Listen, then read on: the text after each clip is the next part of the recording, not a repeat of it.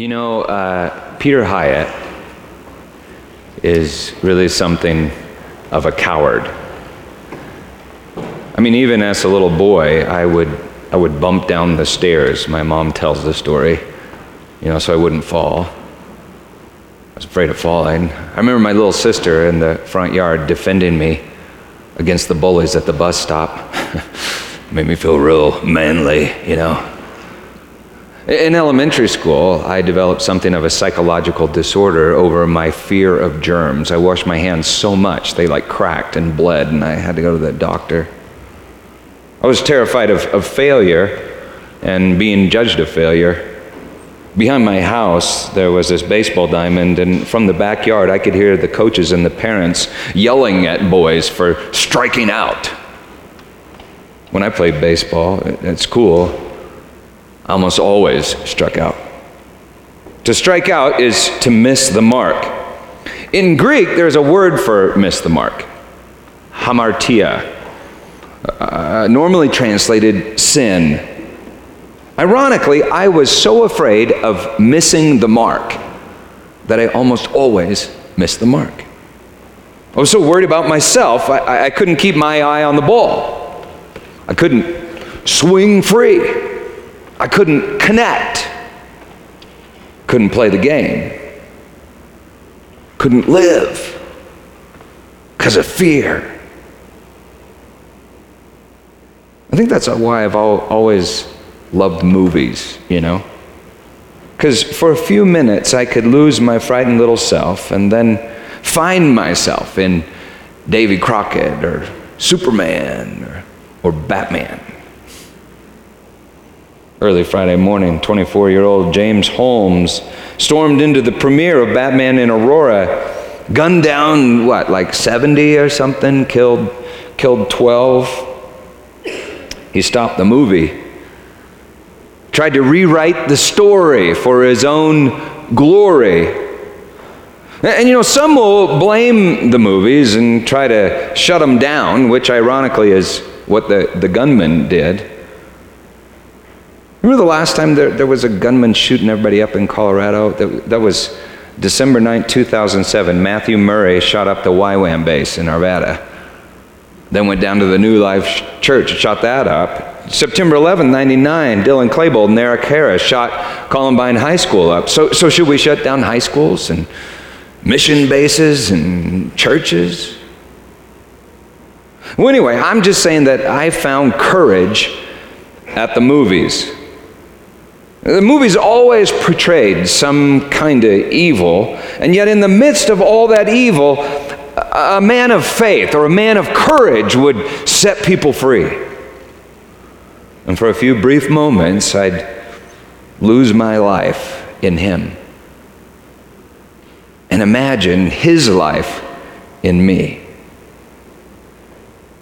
But most of the time, fear um, fear of failure.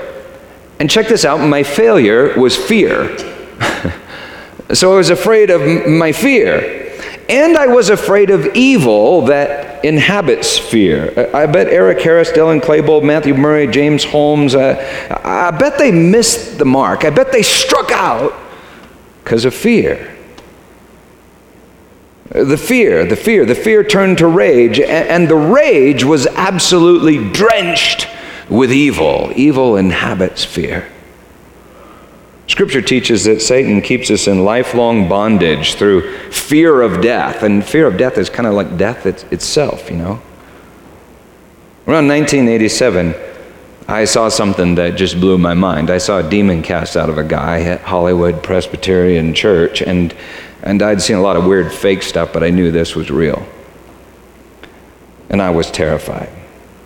I was terrified of the evil, and even more, I was terrified of the power that cast it out. I was terrified of God, and especially terrified of my own lack of faith. And now, this is where it really gets weird, and, and I hope you can follow this. But I'd been told that I'd be saved from my sin saved from the power of evil, and saved from the wrath of God. In other words, that I'd be saved from my fear if I had faith. And what is faith? Well, it's like lack of fear.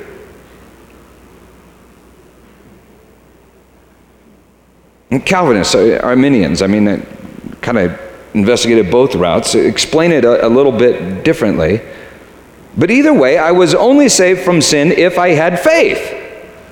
And sin is a lack of faith. Whatever does not proceed from faith is sin, wrote Paul. So I was saved from fear if, if I didn't have fear. But if I had fear, I was sentenced to endless uh, torment, imprisoned in, in my worst fears. And then they'd say, So just have faith. Holy crap, that's like a whole lot of fear. You know what I mean? You know, it's interesting to me that I'd strike out at school, but I wouldn't strike out at home. I mean, with my friends. I mean, when I played baseball with my friends, friends that I trusted uh, to love me no, ma- no matter what, I, I, usually wouldn't strike out. I could keep my eye on the ball because I wasn't worried about myself. And I even began to, to kind of even love baseball. You, you know, when I'm afraid, and I really analyze it, even if I'm afraid for somebody else, I'm afraid that I'm not their savior. Uh, you see, when I'm afraid, I'm afraid about me myself. I, can't keep my eye on the ball. I can't see the person next to me. I can't hear the music in a word. I, I can't love because I'm imprisoned in me. Now, Scripture does say this it says that fear is the beginning of wisdom. But then it goes on to say, perfect love casts out fear. Like God gets our attention with fear. Maybe that's all He has to work with. And then He casts it out. Well, anyway, I, I, was told by some in so many words I'd be saved if I had faith in Jesus and that thing that Jesus did on the cross saying that if I understood the plan of salvation, that thing that Jesus did on the cross, and then trusted that thing that Jesus did on the cross, I'd never have to go through that thing that Jesus did on the cross. And then they'd explain that thing that Jesus did on the cross as some sort of substitutionary penal atonement that they entirely understood, but uh, most other people didn't understand, uh, which applied to me if I had faith that it applied to me. So that thing that Jesus did on the cross was a test to see if I had faith in that thing that Jesus did on the cross. Well, anyway, I'm just saying my greatest fear, okay? My own failures, evil, and my greatest fear was that I didn't have faith. and fear is a lack of faith. And I was told that faith is my choice, my judgment. Well, if you were here last week, you remember that I said, well, stop judging and trust in your own judgment and look to God's judgment, which, by the way, is that thing that Jesus did on the cross. So, what is that thing that Jesus did on the cross? Matthew 27, verse 45. Now, from the sixth hour, there was darkness over all the face of the land until the ninth hour. And about the ninth hour, Jesus cried out with a loud voice, saying, Eli, Eli, lema sabachthani, that is, my God, my God, why? Why have you forsaken me? And some of the bystanders, hearing it, said, this man is calling Elijah. And one of them at once uh, ran and took a sponge, filled it with sour wine, and put it on a reed and gave it to him to drink. But the others said, Wait, wait, let us see whether Elijah will come to save him. And Jesus cried out again with a loud voice and yielded up his spirit. And behold, the curtain of the temple was torn in two, rent in two, from top to bottom. And the earth shook, and the rocks were rent. They were split. The tombs also were opened, and many bodies of the saints who had fallen asleep were raised. And coming out of the tombs after his resurrection, they went into the holy city and appeared to many. When the centurion and those who were with him, keeping watch over Jesus, saw the earthquake and what took place, they were filled with awe and said, Truly, this was the Son of God. And that's called faith. Well, I still remember the day in seminary that the professor introduced the next section on theories of the atonement.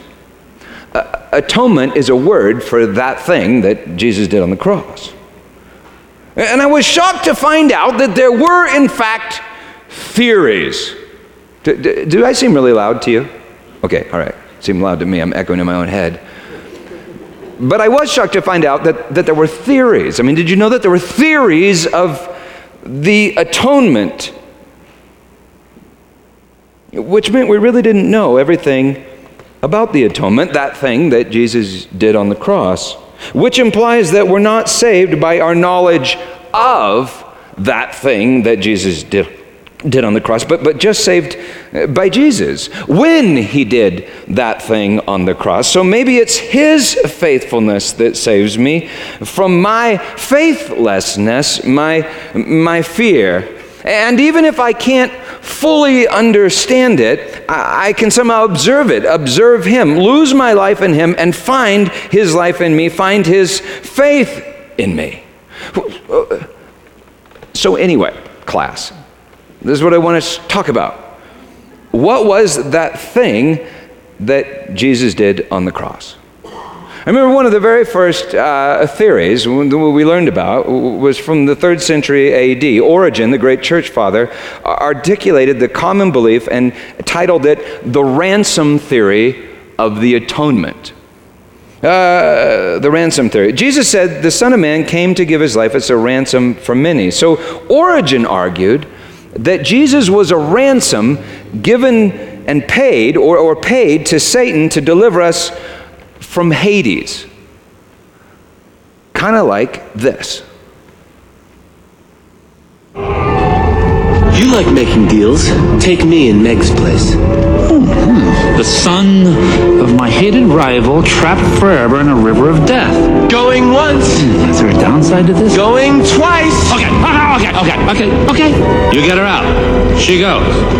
You stay. Know what slipped my mind? You'll be dead before you can get to her. That's not a problem, is it?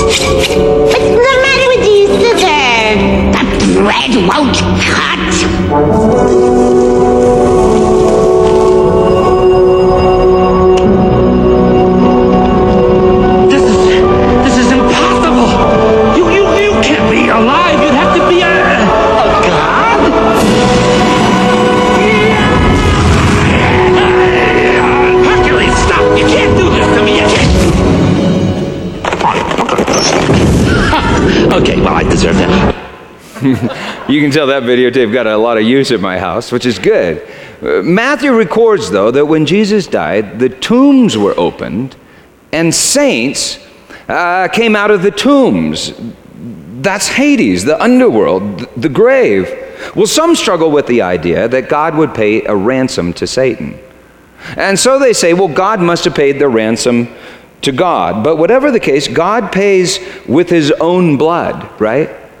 And his blood, uh, Jesus' blood, is life and love. So if God pays Satan with Jesus, uh, Satan sure ends up hating the payment. In 395 AD, Gregory of Nyssa said that Christ's divinity was hidden under his humanity like a fishhook under bait. Satan, like a ravenous fish, gulped it down. Satan gulped Jesus down. He, he gulped the light into the darkness, the truth into the kingdom of lies the life into death. He gulped faithfulness into faithlessness. He gulped grace himself. He gulped grace. He gulped grace into the belly of the accuser. Kind of like this.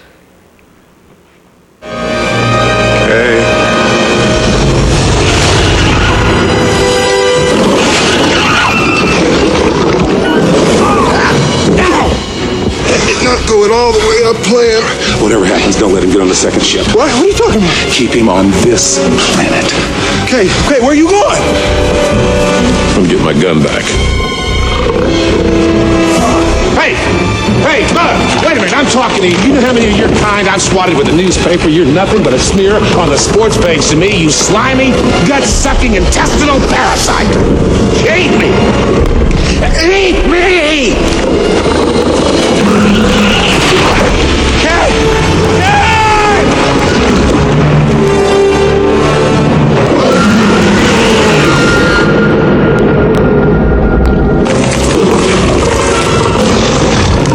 To up my face before something bad happened to you.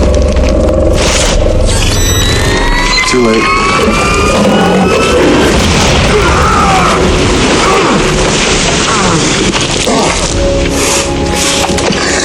Uh.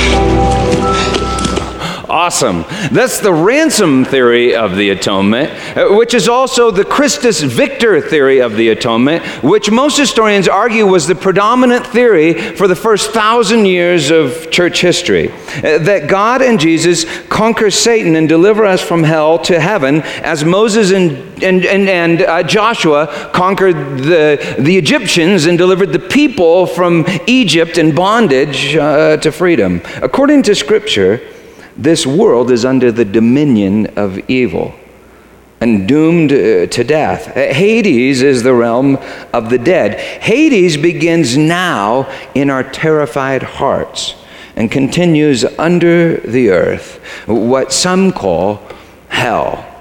Uh, Paul writes that Jesus descended into the lower parts of the earth. You know that? And led a host of captives free.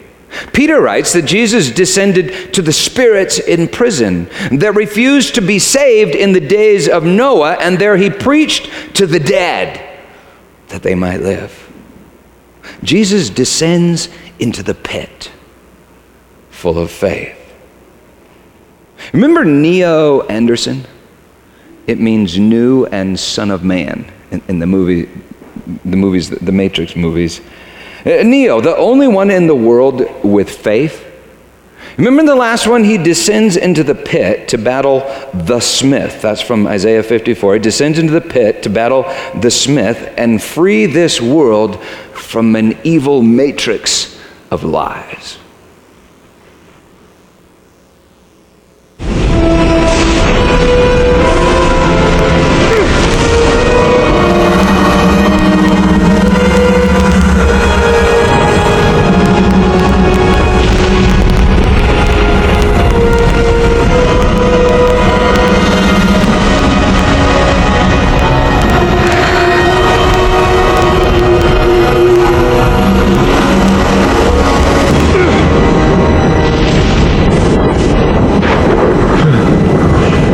Is it over?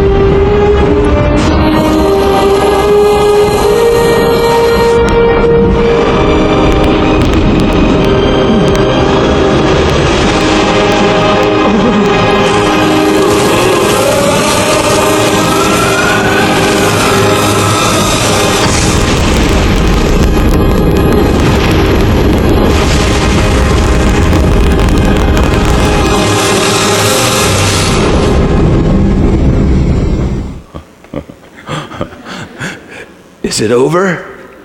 Yes, it is finished. Remember, remember what St. Paul wrote? He who knew no sin became sin, that we might become the righteousness of God. Jesus destroys the darkness by descending into it with light and fire. Or maybe we could say, which I think was kind of being said in that movie, Jesus destroys the darkness by absorbing it into himself. And in that way, being cast into the fire. At the start of the 12th century, St. Anselm argued that the atonement was not a ransom paid by God to Satan, but a debt paid to God on behalf of, of sinners. So Jesus absorbs our debt and pays it on our behalf. Now that's called the satisfaction theory of the atonement. And just last week, we talked about the scapegoat and the sin offering and how Jesus is our goat. Once a year, on the Day of Atonement, the high priest would confess the sins of Israel over a goat, which was then sent into the outer darkness, it's called the scapegoat. But he would also, and he did this at the same time or before, uh, would sacrifice another goat to the fire, and that was called the sin offering. The priest would then take the blood of that sin offering behind the curtain, the curtain that separated the people from, from God, and sprinkle it on the mercy seat, which you remember is the throne. Uh, scripture says that Jesus is our sin offering and that Jesus is the lamb that takes away the sin of the world. He's enthroned on the cross, and when he dies, the curtain in that temple, the curtain in the temple, is rent from top to bottom, and uh, the rocks in the earth are rent and the tombs are opened. And that word rent is the same in both verses. So you see, maybe Jesus breaks the prison of Hades even as he satisfies the very righteousness of God. Whatever the case, he terminates sin in faith like this. It's over. No. There's one more chip.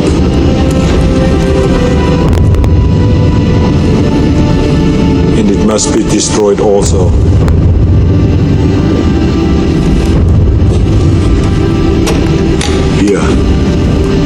Cannot self-terminate. You must lower me into the steel.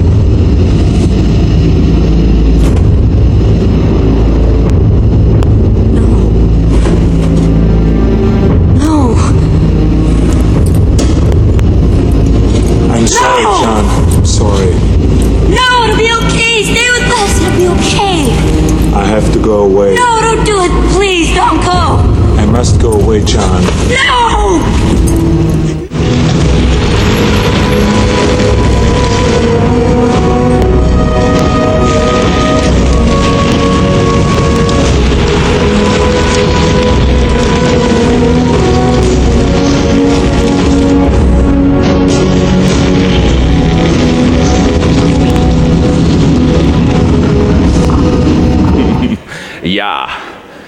I'll be back. That's Terminator 2, Judgment Day. I vote for him for governor. Wouldn't you? I mean, you know, Scripture says the government will be on his shoulders. And Jesus said it uh, all judgment has been given to the Son. You see, Jesus is the Lamb on the throne who issues judgment and bears his own judgment on our behalf. He, he destroys our sin with his righteousness, he destroys our unfaithfulness with his faithfulness. He, he bears our sin to destruction in the eternal fire that is God.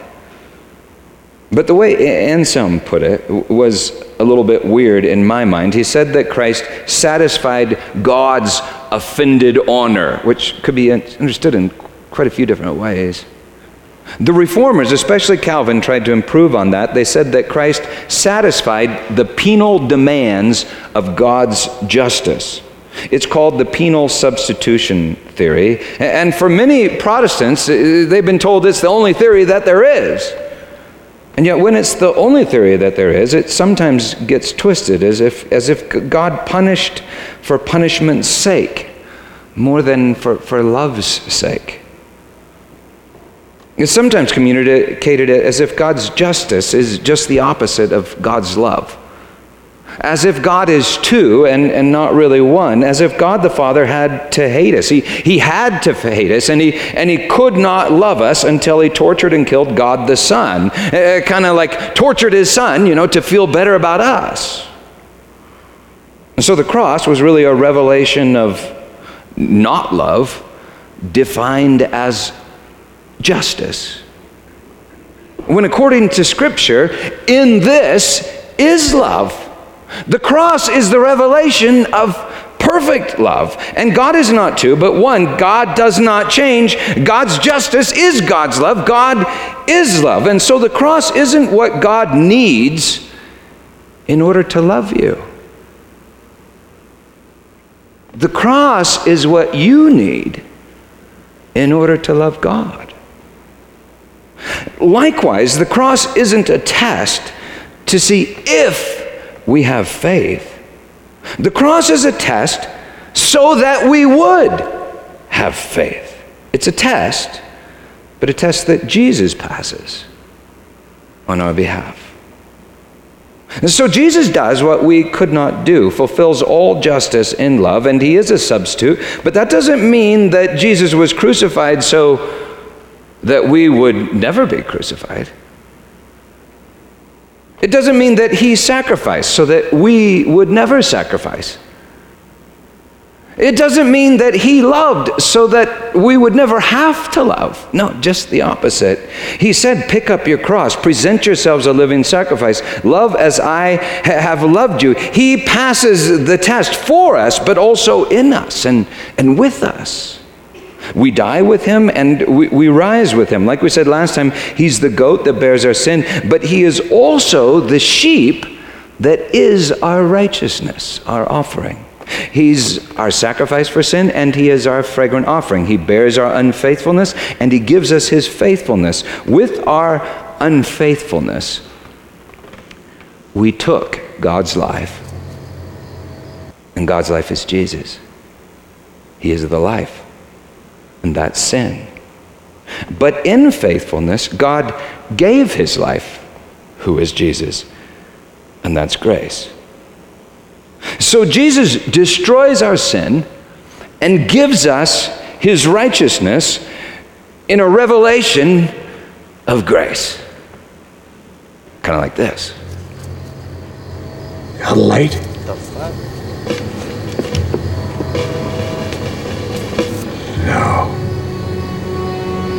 Me. I've got a light. Hail Mary, full of grace.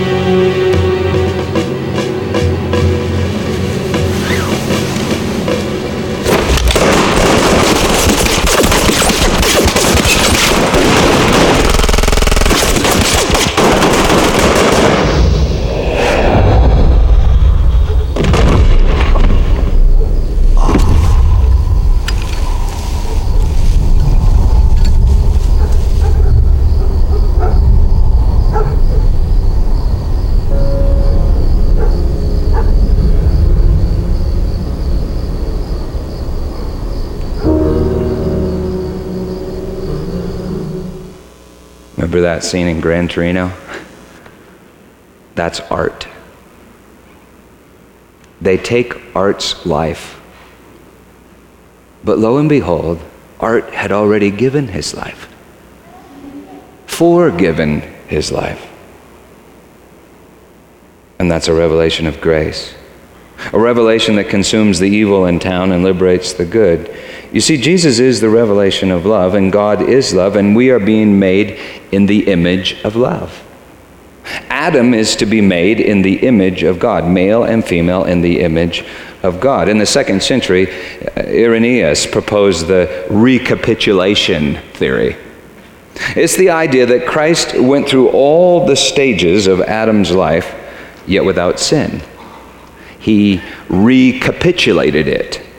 And that's interesting. For in Matthew 25 uh, 45, there is darkness over the face of the land, like in Genesis 1. And check this out there's a tree, a tree of law, a, a, a cross, a tree of the knowledge of good and evil, and could it somehow also become a, a, tree of life? And, and there is an Adam, the eschatos Adam, the ultimate Adam, and check it out, he's nailed to that tree. Scripture says he is the perfect image of the invisible God. On the sixth day, God said, Let us make man, Adam, in our image. And this is a Friday, the sixth day, at the sixth hour, and he hangs eh, on the tree in front of his bride, Jerusalem. And according to Scripture, we are his bride, Jerusalem. We took his life, and yet he, he gave his life. He's nailed to the tree, and, and check this out he doesn't know why. My God, my God, why? And yet, he remains faithful. He's the perfect Adam. Unlike the first Adam, unlike the rest of us Adams. On that tree, he draws, he romances all people unto himself. And we are his bride. Je- Jesus reminds me of faithful Westley in the movie The Princess Bride. Remember? Faithful Westley, who descends into the pit of despair for the love of his unfaithful bride, Buttercup. You truly love each other, and so you might have been truly happy. Not one couple in a century has that chance, no matter what the storybooks say. And so I think no man in a century will suffer as greatly as you will.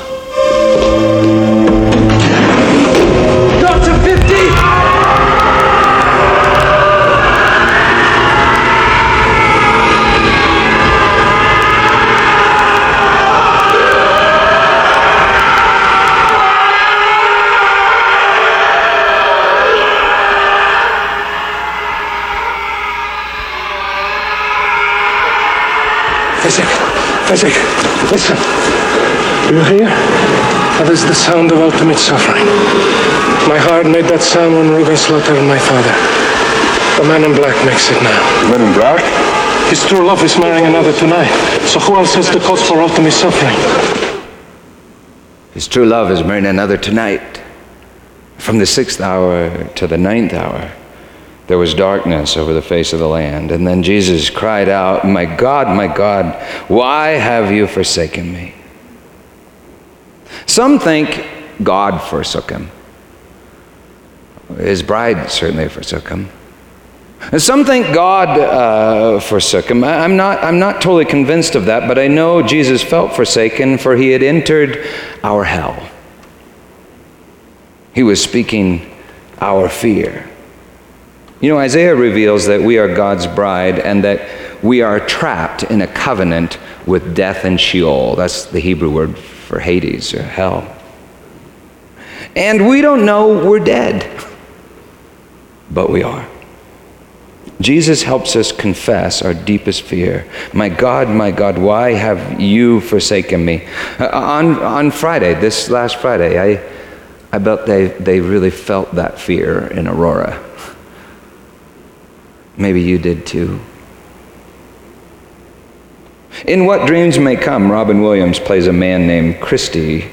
He dies and goes to heaven, but an angel tells him that his wife is trapped in hell. She's blaming herself for her children's death, which was, they tell the story, and blaming herself also for her husband's death, uh, or her own death, and she committed suicide.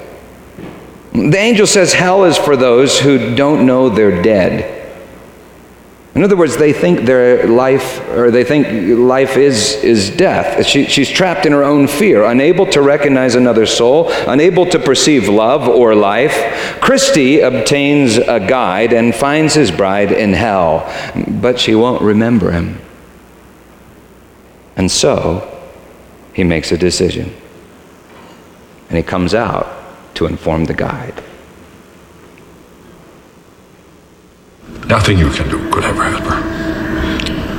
This trip was always just for you. Did you come close to losing it? Oh, yeah. Pushed her right to the edge. So I had to come out now. Tell you, I'm giving up. just not the way you think.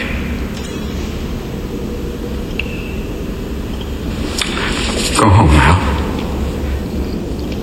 You tell my children I love them, and I won't leave their mother.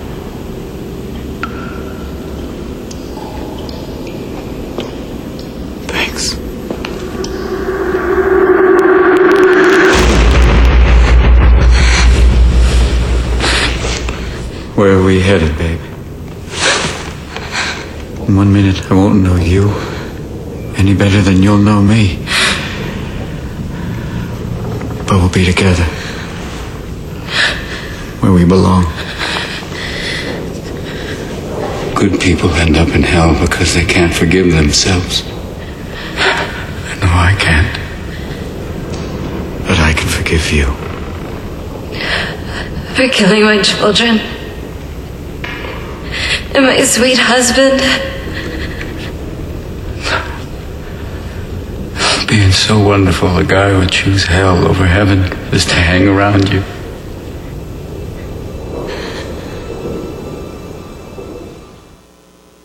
And so Christie's presence is like the kiss of the prince in the old fairy tale Sleeping Beauty. It wakes her from the sleep of death. And because Christie or Christy chooses to be with her, she begins to remember. She remembers love. She begins to remember life. He helps her confess. He helps her repent. They rise together, the prince and his sleeping beauty. Hey, do you remember um, the name of Sleeping Beauty? Princess something. Princess? Well, anyway, that's the theory of vicarious repentance. Jesus cried, My God, my God, why have you forsaken me? He helps us repent. My God, my God, why have you forsaken me? If you were here at Easter, you, you learned that that line is the first line of Psalm 22, written by King David a thousand years before the life of Christ. It begins with that line of absolute despair and goes on to describe crucifixion and then proclaim God has not turned away. It ends with these incredible lines Before him shall bow all who go down to the dust, and, and they will all say in the generations to come that he has done it. It is finished. And so just think of this David sang the words in some pit of despair in 1000 BC, and yet whose words were they? They were God's words. It was Christ's words. So in truth, Christ was singing the word in David as David was being transformed into the image of the eschatos Adam in some pit of despair 3,000 years ago. Well, in the 12th century, Peter Abelard formulated the moral influence theory of the atonement. That Christ's death was an example to produce faith and mercy in us. Well, many view that as uh, kind of liberal, you know, as lacking in substance, because it's just ideas, lacking in substance. And yet, faith is the substance of things hoped for, and God is mercy, and Jesus is a seed, and faith and mercy, according to Scripture, are the harvest of this earth, and Jesus is the Logos, uh, crucified even from the foundation of the world, uh, according to the book of Revelation. He's, he's the Logos, he's the idea of God, he's the Word of God. Could anything be more substantive than the Word of God, the Logos of God.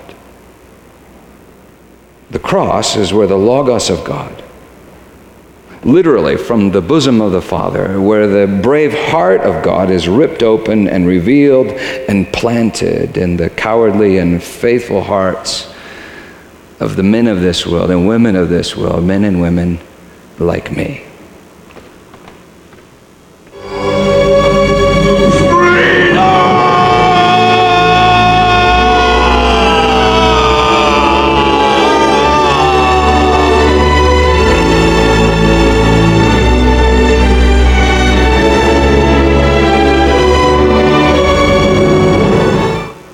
So William Wallace is tortured and dies on a cross for all of Scotland to see, and then you hear his voice in the movie. In the year of our Lord 1314, the patriots of Scotland, starving and outnumbered, charged the fields of Bannockburn. They fought like warrior poets. They fought like Scotsmen and won their freedom. Matthew 27 50. And Jesus cried out again with a loud voice and yielded up his spirit. That's the spirit that cries, Abba, Father, in us and, and with us. That's the spirit of, of faith, Christ's faith. Remember how Jesus said uh, to John, like in the Terminator movie to John, He said, I must go, but where I'm going, you cannot come now. He's the Savior, and, and we're not the Savior. So He says, Where I'm going, you cannot come now. No, no following now. But I will send another helper. That helper is His Spirit that helps us love as He loves, that is spread abroad, shed abroad in our hearts, kind of like this. Oh God, you stay, I go.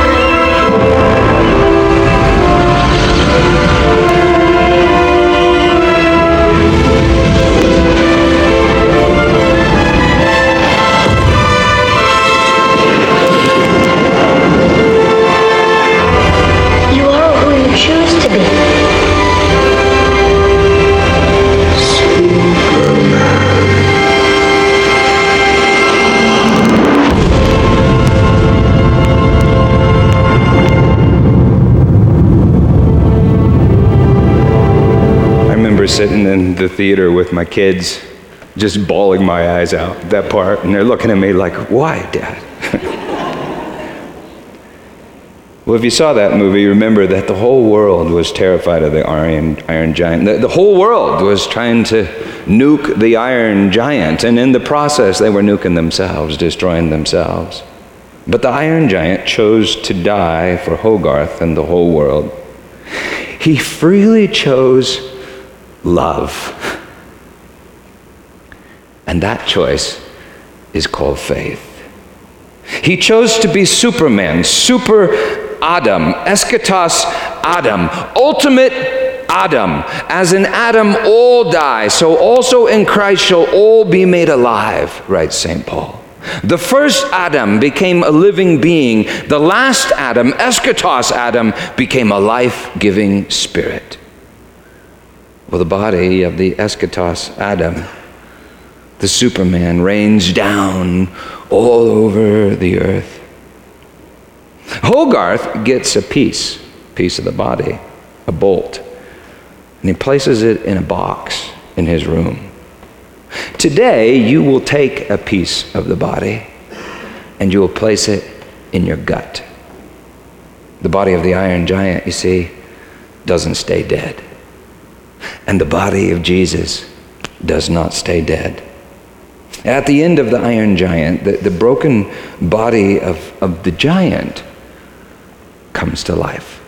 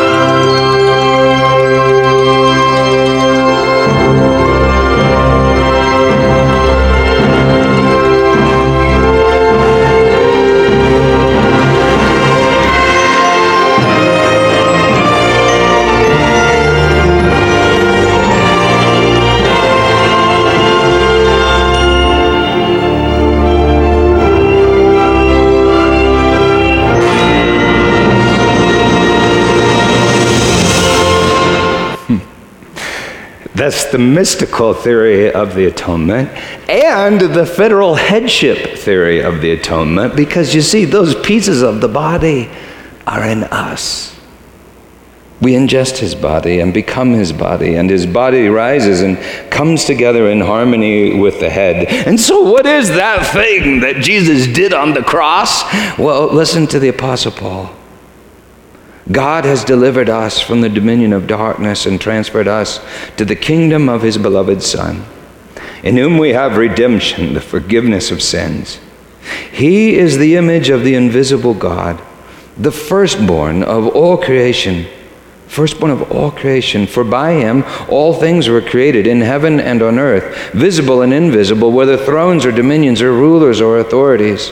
All things were created through him and for him, and he is before all things, and in him all things hold together, and he is the head of the body, the church. He is the beginning, the firstborn from the dead so check that out. Firstborn of creation and firstborn from the dead. You see, see, see, we're not really even created until we're created in Him, and He finishes us in the image of God. He finishes us. He is the beginning, the firstborn from the dead, that in everything He might be preeminent. For in him all the fullness of God was pleased to dwell, and through him to reconcile to himself all things, whether on earth or in heaven, making peace by the blood of his cross. At the cross, God reconciles all things to himself. So, a theory of the atonement is really a theory of everything. Everything that's anything. It's the Word of God creating everything. It's the plot to every story, the meaning in all things. It's the perfect love of God, the decision of God. It's the judgment of God. And we must proclaim it. But we can't control it, we can't market it, we can't make threats with it. We can't comprehend it, but we can know it, or it can know us. In other words, we can know him because his name is Jesus. And he casts out fear. And he finishes us with faith. You see, Jesus didn't die on the cross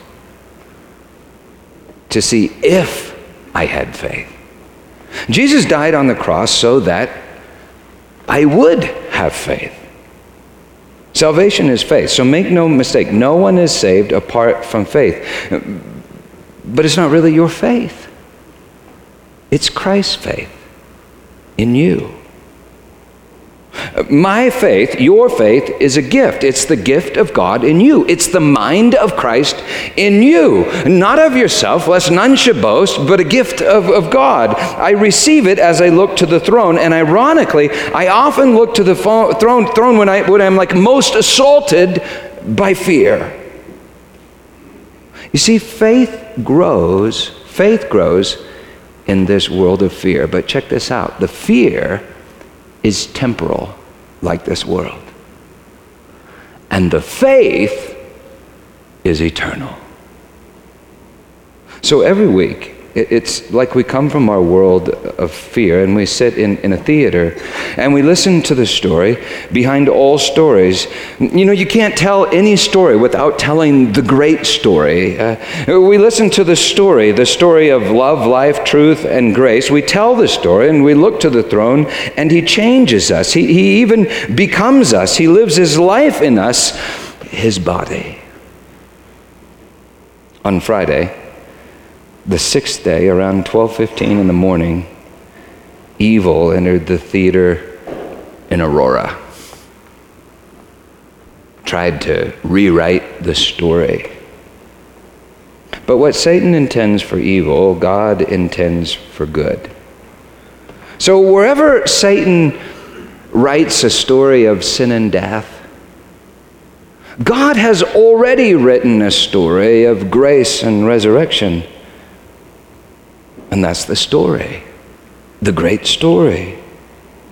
You'll even hear it coming out of people in, in coming days stories of people coming together, stories of faith, hope, and love. You know, like the boy, you, maybe you heard this, who threw himself over the girl in the theater and he died and she lived. I heard another story like that on the news this morning, or the man who proposed to his bride in the emergency room after uh, the shooting. The stories, now, like the faith, may only be about the size of a, of a seed, a mustard seed, but they'll grow and they'll fill the whole earth. You see, what I'm saying is, Jesus died in Aurora, and Jesus is rising in Aurora. Aurora is our Lord's sleeping beauty. Princess Aurora, sleeping beauty. We're his sleeping beauty.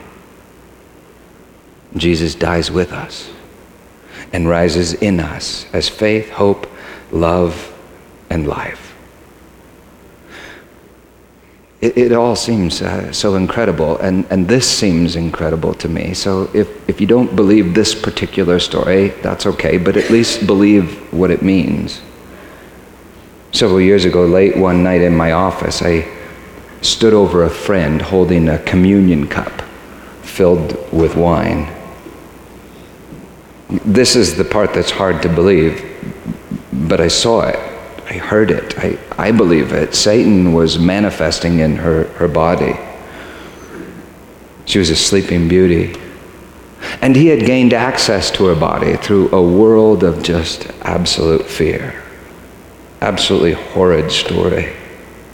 But Jesus had been revealed in the midst of the fear, and Jesus had revealed truth in the midst of all the lies. And now I knew that Satan had to go, and so I had bound him in the name of Jesus to only speak truth. And I remember I put communion wine like on his head or her head, but he was writhing and in pain. I put it on his head, and I remember I was angry. I was so angry, but I wasn't thinking about myself.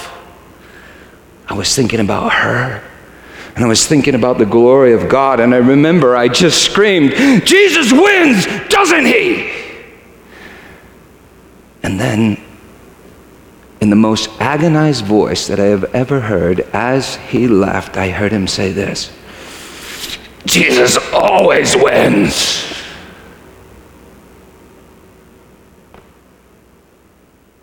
And then he was gone. Well, don't take Satan's word for it, okay? But you can take Scripture's word for it. Does Jesus always win? St. Paul writes At the cross, God reconciles all things to himself, making peace by the blood of the cross. Think about that. Even when he loses, he wins. Especially when he loses, he wins. Everything, everything. That's the thing that Jesus did on the cross. But that's not my favorite thing that Jesus did on the cross. My favorite thing that Jesus did on the cross was that he gave a little Peter, little Peter the coward, some faith. I mean, I stood over Satan, commanded him to leave, and he did. And that's faith. But you see, it's really not my faith, it's Christ's faith. Or maybe I should say, my faith is the life of Christ rising in me. And I need to tell you before we end, I still just have lots of fear. And so I need a whole lot more faith. And so I keep coming to the theater and I keep telling the story. That on the night he was betrayed, on the night that he was surrounded with uh, the most frightening of all circumstances, he took bread and he broke it, saying, This is my body given to you. Take and eat. Put it in your gut. Do it in remembrance of me. And in the same manner, after supper, he took the cup and he said, This cup is the new covenant, the eternal covenant, in my blood, poured out for the forgiveness of sins. Drink it. Let it be the blood in your veins. Eat and drink. And so we invite you to come forward, tear off a piece of the bread, dip it in the cup, and place it in your gut and worship. Let's worship. That's what I'm that's really everything I'm saying. It's really anything I, the only thing I'm supposed to say and that is worship. In other words, lose your life in him and you will find his life in you. It's a commandment. Believe the gospel. Amen.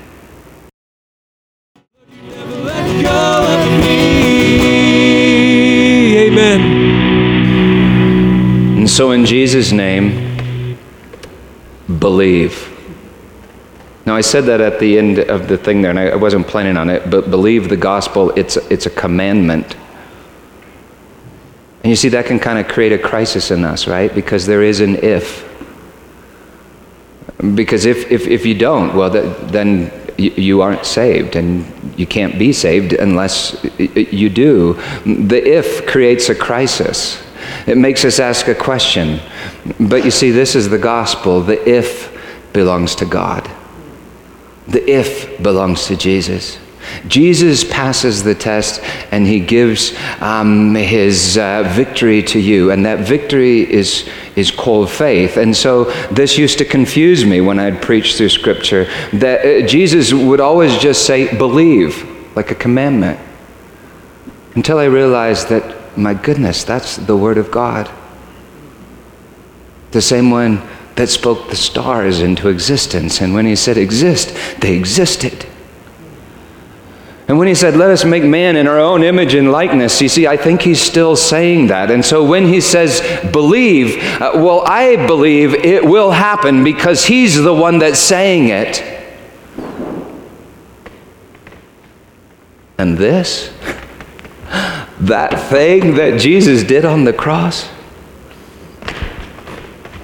that's how it happens.